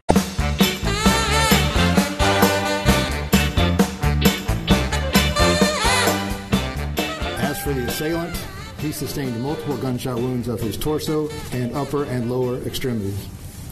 The wounds were sustained above and to the side of the body armor plates. A pipe device was found in his pocket with an attached clear plastic baggie that has been determined to contain cocaine. And the assailant's cavity blood sample was found to contain cocaine, alprazolam, and ethanol. That the voice of one Dr. Kent Harshbarger describing the condition, the situation involving the Dayton shooter. And over the next hour, we're going to wade into the conversation about what happened in Dayton, El Paso. These uh, cops that were shot, and be it by the grace of God, look like they're going to recover in Philadelphia. The effort to politicize gun control and what really is going on in this country. Going back to the point that what it really has changed, what is different. It's a topic that we've discussed uh, on a couple of occasions, as I have uh, been given the opportunity to fill in for the great one over the past couple of years. And I'm going to pull in a couple of those elements along with some updated information for you that's interesting that I think ties into why our society is different. What's activating people, given that mental health is not uh, something that has eh, really evolved a whole lot, right? I mean, people have had mental health issues far longer than the past 20 or so years. You take a look at you know, situation with guns. We had fully automatic weapons, fully automatic weapons that were legal in the United States until the mid 80s. We didn't have situations quite like what we see these days, right? So, what has changed? What is broken in our society? What is changing? And it's complicated. There are likely many different things to pull together, but we're going to uh, dive into it and talk about factual information that ties it all together that speaks to a, a broader condition that has nothing that will be fixed by passing whatever the next gun control measure is that whomever wants, but also how effective the left has been at politicizing, politicizing the issue on gun control. All right, now, uh, message for you, something that could uh, be important to you. Few things in life can change your entire outlook on the day. You know, there, there are things like, for example, the boss. You get a call from your boss asking you to work this weekend that that changes things quite a bit, right? that could ruin your day. Or how about when that check engine light comes on? That really is the worst feeling, isn't it? I guess the only thing worse is just your car actually stopping. But that check engine light. So that usually means that you have a lot of money out of pocket, thousands of dollars repairs. And that's why you need CarShield. CarShield makes the process of fixing your car for a covered repair super, super easy. You can have your favorite mechanic or, or dealership do the work. It's your choice, your choice. They don't sit there and go, you have to use this one. And you're going, who is this guy? Even a mechanic? No, you got to take it where you want to. They do the work. They also provide CarShield 24 7 roadside assistance and a rental car while yours is being fixed, and it's all for free. CarShield administrators have paid out close to $2 billion in claims, and they're ready to help you. So don't let your check engine light ruin your day or ruin your life. Instead, get covered with CarShield. Call 800 CAR 6000 and mention the code LEVIN. Or visit carshield.com and use code LEVIN to save 10%. That's carshield.com, code LEVIN, or call 800 CAR 6000 and mention code LEVIN. Deductible may apply. All right, coming up, we are going to talk about the shooting in Philadelphia, the six police officers, the situation with Dayton and El Paso and gun control. That's next. I'm Brian Mudd, in for the great one, Mark Levin.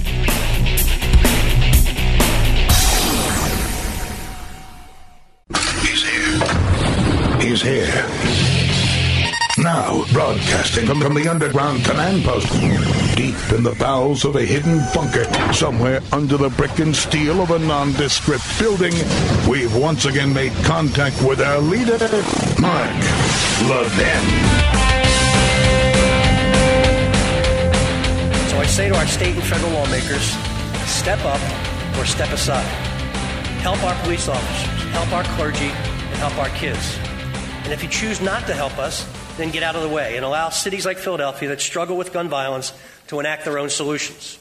That is the disgusting human being known as Jim Kenney, the mayor of Philadelphia. The disgusting human being known as Jim Kenney, mayor of Philadelphia, because the disgusting human being, Jim Kenney of uh, Philadelphia, not only chose to politicize something that has no basis in being politicized, but also decided to try to put the blame on those that are legislating in Congress, not only over the shooter, but over the own stinking DA in Philadelphia. You know, you have to have a lack of any kind of, not just morality, but any kind of sense of right and wrong, compunction generally, to pull off the crap that the awful human being known as Jim Kenney, mayor of Philadelphia, happens to be. Because when you have a district attorney that chose not to pursue gun charges when this guy was arrested on Lord knows how many, I started going through the alleged shooter of the uh, six Philadelphia police officers. So, and, and it's like, oh my gosh, I, I was working as I was coming back from European trip, and I'm trying to get up on details. I'm like, I, I it's not even worth going through all this stuff. I'm like, oh my gosh, there, there's so much here. And then you take a look at what he was actually prosecuted for, because the district attorney in Philadelphia chose not to pursue gun charges. So let me ask you, Jim Kenney, disgusting mayor of Philadelphia if we have more gun laws, but they're not enforced, do they matter? A question. So will you be honest, Jim Kenney, mayor of Philadelphia, and all you other hypocrites, bigots, dishonest individuals that are trying to use any opportunity to achieve a separate political objective? Will you acknowledge that it doesn't matter if you pass new laws, if you have a district attorney in your own city who chooses not to prosecute them? Eh, unbelievable. Absolutely unbelievable. You are unbelievable. Jim Kenney, mayor of Philadelphia. But he wasn't alone. He just happens to preside over the city that has the district attorney that is the reason why those six police officers were shot. If we're into blaming something other than the person who actually shot them. Because, you know, it's the gun's fault. It's not the, the person. By the way, I am uh, your friend, hangs out in South Florida, broadcasting from a studio in West Palm Beach. Brian Mudd, do the morning rush, WJNO, in uh, West Palm Beach. Then, uh, an hour later, I end up doing a uh, show from 10 until noon Eastern, the Brian Mudd Show, WIOD in Miami. I am a, a guest contributor to the Fox News Channel and the BBC. And uh, it's always an honor and a pleasure to be right here with you, filling in for the great one, Mark Levin. You may find all my material. I got various different uh, channels, including my iHeart channel, the Brian Mudd Show, and you may find me on Twitter at Brian Mudd Radio. And I use that to respond to a lot of listeners. This side of profanity, I make it a point to try to get back to everybody. All right, now, the gun control thing. I already was diving into this pretty extensively based upon El Paso and Dayton. But then this Philadelphia police shooting situation came up, and it kind of put a different spin and a different dynamic on it, including the momentum that's going on. One of the things I did, I actually was putting together this research uh, about, I don't know, a little over a week and a half ago before I went on my trip, and it, it still applies. So I'm in South Florida, and you're going to recall about a year and a half ago, there was a shooting, Valentine's Day, Parkland, Florida, Marjory Stoneman Douglas. And being down here in South Florida, broadcasting to many of the families, many of the, the folks that were impacted, regular listeners, my local shows, and kind of feeling the, the sense of what was going on, I, I ended up mentioning at the time, like two days later, this time felt different. It felt like a, a, moment where something was going to change in Florida. And the first thing to know about Florida, if you're not familiar with Florida politics, Republicans run the entire state. They did then, they still do today. So you had Republican state legislature and Republican governor, happens to be a senator now, Rick Scott, who were the ones leading the effort and ultimately passing comprehensive gun control in Florida. Raised the age, age to purchase to 21 instituted red flag laws, among other things, banned bump stocks and that type of deal. So all that came into place under Republican control in our state because there was the political will generally for it. One of the ways I went about illustrating it, because I talk about there being two sides to stories but one side of facts, I like credible information, but unemotional credible information. For example, if you have a tragedy that happens, in the immediate aftermath, you're liable to get a skewed result. Remember, for example, you know, some of the, like after 9 11, President Bush at that point had a, an approval rating, like a week later, that was in the high 90% range, right? I mean, it ended up abating relatively quickly. Um, it stayed high for quite some time, well over a year after 9 11. But the idea is you tend to get emotional reactions. We ask questions in the middle of incredible emotion. So when you're talking about what happened in Dayton and what happened in El Paso and all the politicalization of, of an issue like gun control, you, you might get some skewed results. I like going to a window of time between events. And in the case of Florida, I pulled what the average Floridian wanted in terms of gun laws prior to that attack having happened. And as it turned out, every last one of those items were included in what ended up passing in this state. It was the will before the event happened. The event became the catalyst to get the change brought about. So on that note, and don't kill the messenger here, but it's important that you're aware of where the country is. And we talk a lot about the media and how the most pervasive form of bias in news media is omission. But also, you do have the real indoctrination that takes place, right?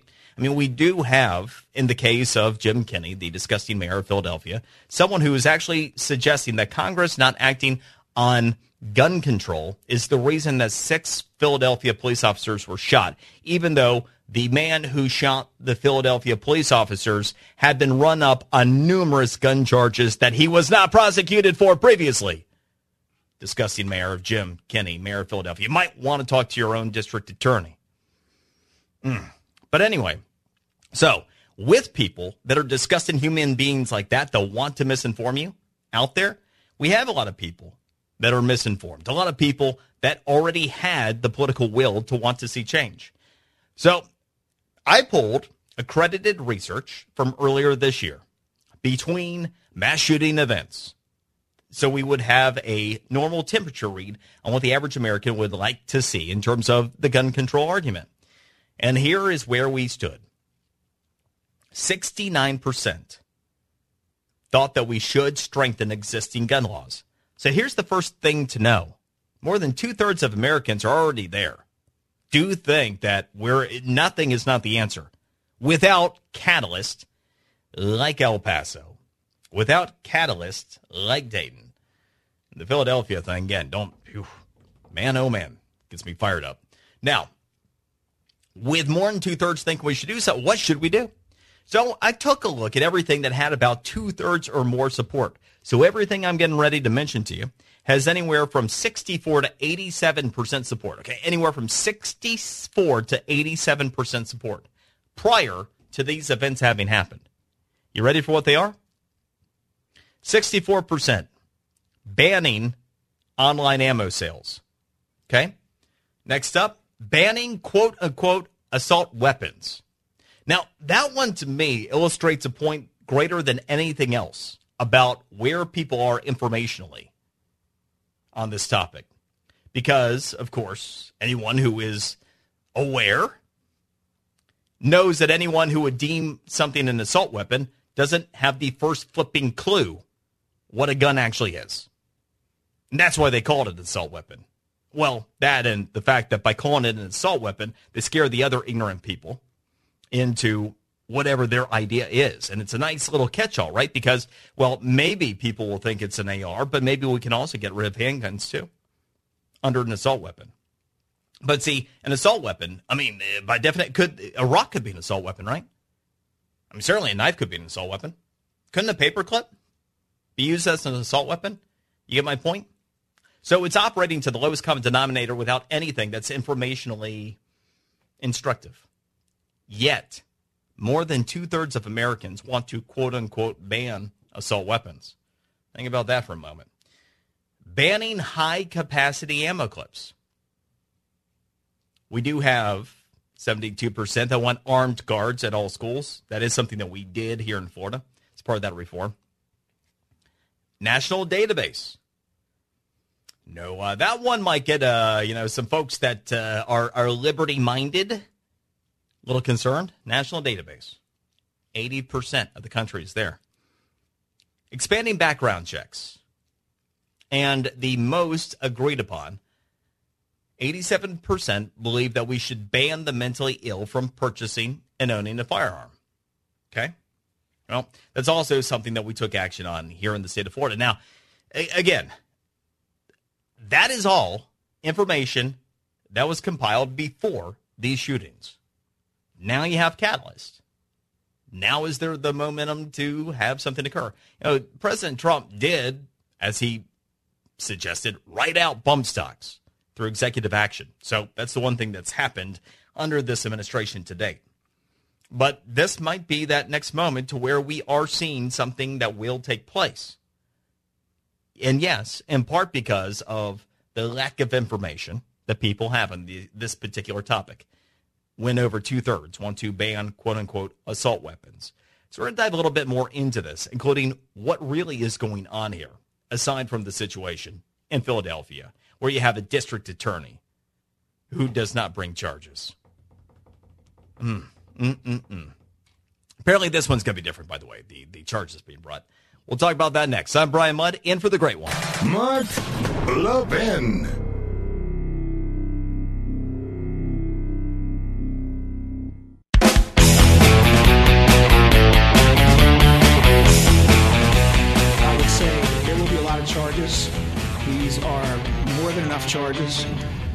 So that Mr. Maurice Hill may never exit jail. Now, that is Larry Krasner, the Philadelphia district attorney, on the charges that are being brought. Now, the question, I, I suppose, is okay, so you're going to bring all the, will you prosecute the charges, Larry Krasner? Now, to, to be fair, to Mr. Krasner. He was not the district attorney when numerous gun charges were not pursued, were not prosecuted by the Philadelphia district attorney. See, had the actual charges been prosecuted for various different gun crimes over the course of time, you likely would not have had the attack take place because the attacker would have been behind bars where clearly, clearly the person should have been in the first place. So you can have all these gun laws, right? If we only had more gun laws, but it's a funny thing about people that tend to break them. They don't like listening to them. And even more, if already the existing gun laws had simply been enforced, if we wouldn't be having this conversation, well, don't you think it's a little bit misplaced to suggest that this is yet another call for gun control? Now, one of the questions raised at the uh, open of the hour. What has changed? What is different? I've been looking into this more and more uh, because it's obviously an epidemic in our country. It really is how people are engaged and whether it's copycat behavior or whatever it is. There's no doubt that since 99, really Columbine, right? That, that seemed to have changed the era that we're in. And you think about what is different. Uh, yes, you can point to any number of different things in our society, including some of what President Trump has talked to. By the way, Brian Mudd in for the great one, Mark Levin. He's a little under the weather uh, today. Hope to get him back in rear and ready to go tomorrow. Now, when we are, are taking a look at some of the things, yes, social media, no doubt, very big part. Yes, maybe violence, video games, movies could play a role. But there, there's so many different things that can come together. And uh, there actually was some interesting research recently on PTSD. The uh, research study that was done, whether or not it's genetic. And the study itself was done of 165,000 military veterans. For a long time, we've had questions about why it is that you could have two people that went through the exact same event. One suffers from PTSD, the other doesn't what is it that, that makes the situation different? Well, it turns out that uh, there were eight different DNA differences. DNA differences. So in their makeup for those vets who suffered from PTSD versus those who didn't. So when you get down to it, here's what they ended up finding. The researchers in the study, these scientists that study 165,000 military vets who face similar circumstances, about half of which had PTSD and about half of which didn't. What they found is that, yeah, it is genetic. It is genetic. And in the case of military uh, vets, well, about 11 to 20% do suffer from PTSD. And that's where we have suicide risk and everything else. Now, why am I mentioning it in the context of this conversation, Philadelphia? Well, because this is one of the other things that we are, are seeing is that there can be catalyst, DNA catalysts for people reacting differently to sets of circumstances. If you're wondering what's different today than it was previously, we start to take a look at how people react to set circumstances. We have a percentage of our society that is wired differently than many of the rest of us and you don't know until you get there about how people go off the rails. How so often we'll hear that we we didn't see it coming. Although in the case of the shooting, especially in in uh, Dayton, there are warning signs everywhere. But then we start taking a look at another piece of research, story that I did recently called "The Internet is literally changing our brain." So what this research ended up uh, indicating, and it was collaborated collaborated on uh, with scientists from Australia, England, and the United States is that the generation and generations now that have grown up on the internet really do have a different makeup. They have been wired different. Brain, when it's still in its formative years, remember, brain doesn't formally uh, doesn't uh, formalize in its uh, you know general form until 25. It's developing up to that point. Well, found out that the internet generations lower cognitive recall. Why? Well, think about it. How easy is it to get information online? So you don't have to have the level of cognitive recall you did if you had to go to an encyclopedia if you couldn't think of something, right? So that is a genetic change. They also found that these generations have a brain that is better suited to multitask because of dealing with constant information and distraction, but with higher highs for successful people and lower lows for all but the most successful. Think about that. Higher highs for successful people with these generations, but lower lows for all but the most successful. And there's one other key component. And in this case, it's a conversation about the premise. We'll get into how God factors into this coming up next. Get your calls as well. I'm Brian Mudd, in for the great one, Mark Levin.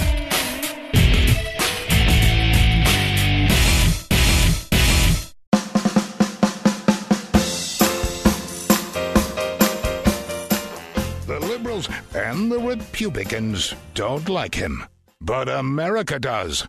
You can call Mark Levin at 877 381 3811. It's time for the United States Senate to vote on a background check bill, but also not to forget about and not to push off for another day, finally, at long last, a ban on military style assault weapons, which are weapons of war that should not be on our streets. Senator Bob Casey.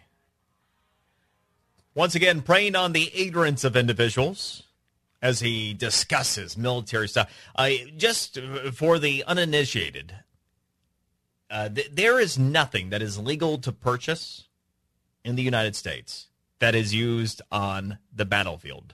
Uh, that you you do not have semi-automatic weapons uh, that uh, you're you're walking into to battle with. Uh, the what you go to a gun shop in these states is not what is is used on the battlefield. So yeah, I mean it looks like it though. It looks pretty bad. Yeah, it is a gun. It is a gun. Uh, that that's true.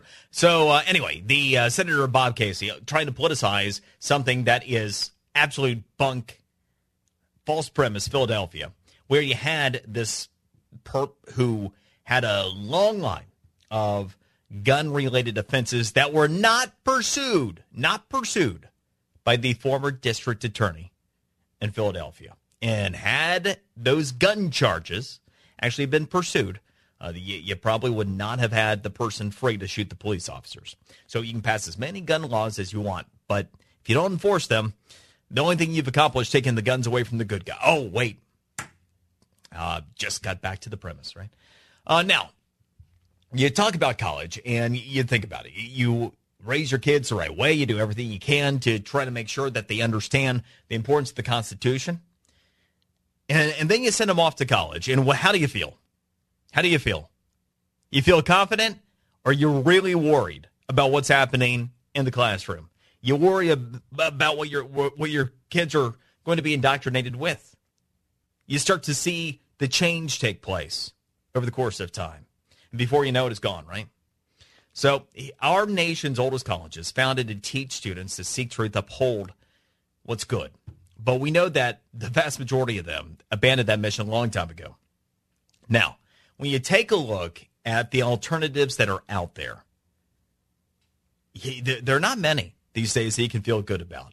But when you want objectivity, when you want information, when you want the the, the pursuit of higher education, you got Hillsdale College. You can count on them because for almost two centuries, Hillsdale has remained true to its original mission, provide the sound learning that's essential to preserving civil and religious liberty.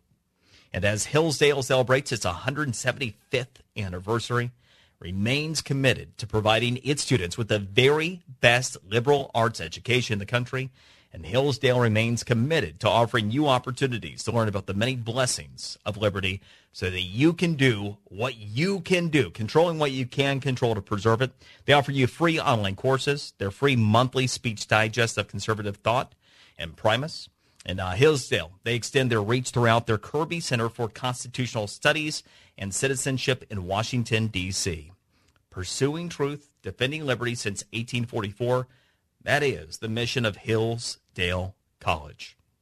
Now, on the gun control thing, previous segment, talking about a couple different pieces of science. I, I always want to bring in the, the scientific element into everything else that shapes the premise of a particular problem. Guns are not new. Mental health issues are not new. The proliferation of violence is, frankly. We had fully automatic weapons that were illegal in the United States until the 80s.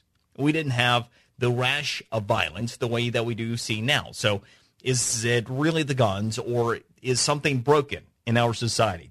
So I walked you through a little research on PTSD. First thing it showed, this was a study, largest of its kind, 165,000 military vets uh, and it found that between 11 and 20 percent of mil- military veterans uh, do have genetic differences than the majority of the military vets. And so that's why you could have you know, a couple different uh, vets that experience the exact same event, yet one has PTSD, one doesn't. Genetic differences. We are wi- wired different. And then we take a look at this study that talks about how the internet generations, those that were raised on it. So literally, they're being raised on the internet while their brain is still developing they do actually have different outcomes in terms of the, the makeup, uh, the mental makeup than prior generations, including lower cognitive recall because they're so used to information on demand, but also higher highs for successful people, lower lows for all but the most successful. So now you start to put this together. People respond to different circumstances differently or the same circumstance differently because of DNA. We have all these catalysts that are out there. We have a rewiring of the brain. And then you have this faith in God. And there was, it's interesting.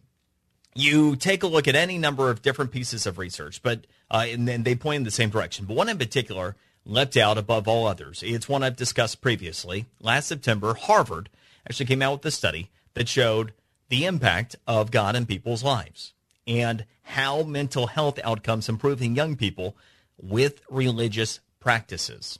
So those by the age of 20 that did adhere to some form of spirituality, 18% happier, 18% happy, 30% more likely to help others, 33% less likely to engage in substance abuse. And those are simply any uh, individuals that adhered to something higher than themselves. But what they found is that those who were the most engaged with their faith, with their religion, were actually those who had the best benefit. So being more connected to, to God, to something bigger than oneself, brought about a better result. And then you take a look in today's society, and what do we see? The lowest level of engagement by young adults with faith. So don't we just have the perfect little makeup for what's happening in society today? A combination of people that have been rewired by the internet. Higher highs for successful people, lower lows for the least successful. We already have genetic differences that can lead to people responding differently, including in ways that could be extremely negative based upon circumstances, including maybe seeing somebody commit a mass shooting and they end up getting an idea from it and acting on it. And then you get down to faith, which is where this whole thing begins. We've done everything we can to remove it from society. And if you, you didn't think of it any other way, for our faith, for our country, if you have something that is good, that does generally promote something that is good and positive in faith, and you do what you can to remove it, what is likely to fill that space? Is it something good? Uh, and look around you. Those are your changes in society. You have other things like social media, movies, whatever else, that are just kind of flies within this entire thing. But that itself is the actual premise of what's really going on and what's different in our society. Let's go to Mark. Mark in Thousand Oaks, California. Mark, welcome to the show. Go. Hey, Mark, do we have you? All right, so let's go to Chuck in Boston. How you doing? I got two quick points. If you're going to ban assault weapons, a car could be used as an assault weapon. Are we going to be banning motor vehicles? Uh, the second point is if we secure the southern border, less drugs will get in, and it might not have even been an issue because they were originally there to serve him a drug warrant. So if there was not enough drugs, you know, if there was less drugs being poured into this country, he might not have been able to become a drug dealer. Um. Okay. Uh, you know what? I I'm not the the, the second point. Uh, the, maybe, uh, but th- there's a lot of conjecture involved in that. Your first point is on point. Yes, a car could be an assault weapon, as uh, even a paperclip. You could use that as an assault weapon if you're trying to harm someone with a paperclip. It could be done. I mean, M- MacGyver could do anything with a paperclip. Now, you take a look at uh, the the issue you bring about. All I would say to you is Chuck, Chuck is don't give them ideas, because the same people that want to ban quote unquote assault weapons are probably inclined to want to ban cars too. So they might just go down, or at least you know, uh, you know, rein in your carbon footprint because that is a killer. Your your your car is a killer. That way, it's the slow death of society. Uh, all right, let's go to Bill. Bill in Danville, Kentucky. Go. Hey, how you doing? Hey, doing well. Well, I just um, I was talking to the uh, to the screener about you know my dad. Now he was born in Europe in 1928. Okay, right before you know the rise of the Nazi Party and all that stuff, and 31 and stuff. And he went through all that stuff. He probably had about a sixth grade education because at the age of 10 he was sent to a German-run military school, and basically it's like the movie in Brad Pitt where they had it the Fury where they were hanging the kids from the streets to show if you're not with us, you're against us, you're the enemy. You know, so, you know, my dad never really talked about it. I mean, the only time we did talk about it was like when I was old enough to drink beer, he kind of let his guard down, but he was very, very guarded individual. He didn't like to talk about it. It was almost like it was a, like just, just bad memories and, Yeah. and just, you, know, you could tell that it really affected him. You know, and he was actually in Dachau when he got liberated. Um, and then after that, after the Nazis got, I mean, it, I'm, I'm trying to write a book about it basically because I could live five lifetimes and never experience the amount of um, just life altering stuff that he went through. I mean, he's probably about the toughest man I ever met in my life. Um, you know, he always moved forward. He always he always kind of pushed and did what he did. He was a provider. He worked in the steel mills for 42 years after coming back from Korean War. So he came over here in 1950, and there's a whole bunch of other, I guess, items where he was there when the when the Soviets took over. Um, you know, with the Iron Curtain, he was he was there, and um, he basically was doing like they were prodding him to go and join the Red Army, but he was doing like resistance and feeding information over over the wall about you know uh, just um, I guess formation and stuff where the troops and where the infantry was at.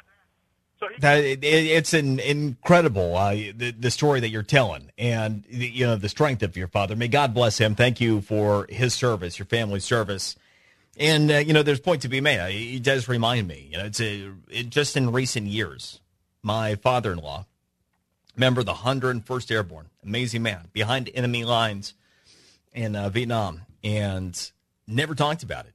Ended up talking about it for the first time, uh, and with tears when uh, when we got to talking, uh, and and the, the pain and it is real. Now, one of the things on this particular topic, as we're talking about the military specifically, and it, obviously it's not just an, an issue of the military. Uh, it, the the point is that somewhere upwards of you know 11 to perhaps 20 percent of people in our society are wired differently, are prone to PTSD, and as we're talking to the about the military in particular, I'm big on solutions. I, I don't enjoy doing talking talk radio and complaining about things and doing nothing. Uh, that's why I always get to the the premise and try to sort these things out. What I'm hopeful of with that research that's coming out about PTSD, the best of its kind today, is that through screening tests ahead of time, if we can isolate those that are prone to PTSD, doesn't mean they wouldn't be able to serve the country, but we might be able to figure out roles that would be more appropriate for individuals so that they wouldn't be put in a situation that would be prone to uh, exacerbating PTSD. And imagine what a difference that could make for vets in the future, for suicide rates, for some of the worst things that we see, but also in our society. Now, I've, I've got to be more careful when we're not talking about entering the military. Uh, I'm not wanting the government to get involved in blood testing and then figuring out what our DNA is and, and you go here. I'm not necessarily su- suggesting that, but perhaps for ourselves, because we all have our own blood work done. And if we end up having this information ourselves and we know, knew if we were prone to PTSD or not, we might be able to make decisions, or as parents, be able to use that information more constructively to try to help our kids. So, anyway, a little food for thought. Uh, now, there is so much, so much information out there. And the problem is simply having enough opportunity to be able to share it. Now, one of the great things about the Great One is his ability uh, across so many different platforms to bring the information. Unfreedom of the press, one of those opportunities.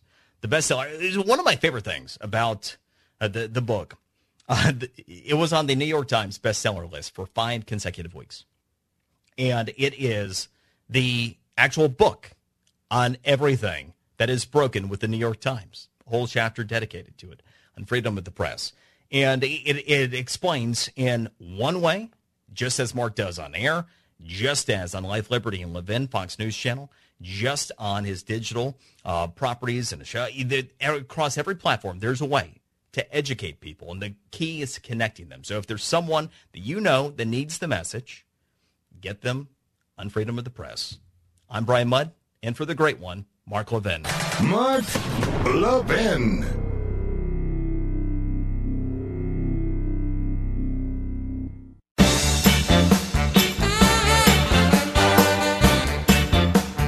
In the beginning of that scene, being there, I did not think it would end nearly the way it did. I mean, there was dialogue that was being presented to us at the scene that suggested this, this man was not going to go back to prison. And he had made that clear. That is Richard Ross, the Philadelphia police More important than ever that we back the badge and spread the word. Be by the grace of God. It looks like the six police officers in Philly who were shot will recover. That's not the case for more than 70 officers who've already fallen in the line of duty so far this year. And last year marked the first time on record that the most common cause of death was murder, killing of police officers. Well, we see the continuation of it again this year. It is very one of the saddest aspects of that entire situation after the fact. If you saw the remaining officers that were uh, arriving at the scene, that were conducting the investigation, gathering evidence, what have you, what happened is again, well, you have all these people on the streets. What are they doing? They're harassing the cops. One even shoved a cop. I talk about people being broken. Oh man. So yes, please support our police because Lord knows that we need them now more than ever, just as they need us now more than ever as well. And speaking of logic or the lack thereof, this world, uh, we, we know it's in short supply. So when we, we talk about law and American history, who's defending you in Washington? Who really speaks for conservatives? Well, it's not uh, not a lot of the biggest names, not a lot of the biggest names, but AMAC, the Amer- the Association of Mature American Citizens, is looking out for you. Yeah, AMAC can do what you need have done as a mature citizen. AMAC gives its members valuable benefits every day while boldly defending America's priceless Constitution, our sacred history, our liberties, our basic moral compass, which, again, should be logic but isn't anymore. And AMAC fights for border national security, freedom of speech, and religion, values folks uh, like Al Reagan and those who served in that administration, like the, the great one, Mark Levin. They support a strong national defense, limited government, lower taxes. And so AMAC is something that you should support, and they will support you. So don't think you need the other biggest name organization, because they're not there for your interest. If you're not an AMAC member, you should be. The next election will decide our nation's future. Either be true to America's noble past and principles or drift deeper onto the sea of moral relativism. So step up, sign up today, amac.us. That's A-M-A-C.us. And we have about a minute. Let's go to Trevor. Trevor in Grand Junction, Colorado. Trevor, go. Hi. Uh, good to talk with you. Um, I just want to make a point that I don't, you know, all this violence and everything and all these, the lists and everyone pushing about gun control. I don't think it's about gun control. I think it's, you hit the nail right on the head, Brian. It's, I think it's about morality and moral upbringing. Amen, brother. Thank you for being there. Thank you for listening. Great one, Mark Levin. Hopefully, be well and with you tomorrow. Always an honor and pleasure. Thank you very much. And Brian Mudd filling in for the great one, Mark Levin. From the Westwood One Podcast Network.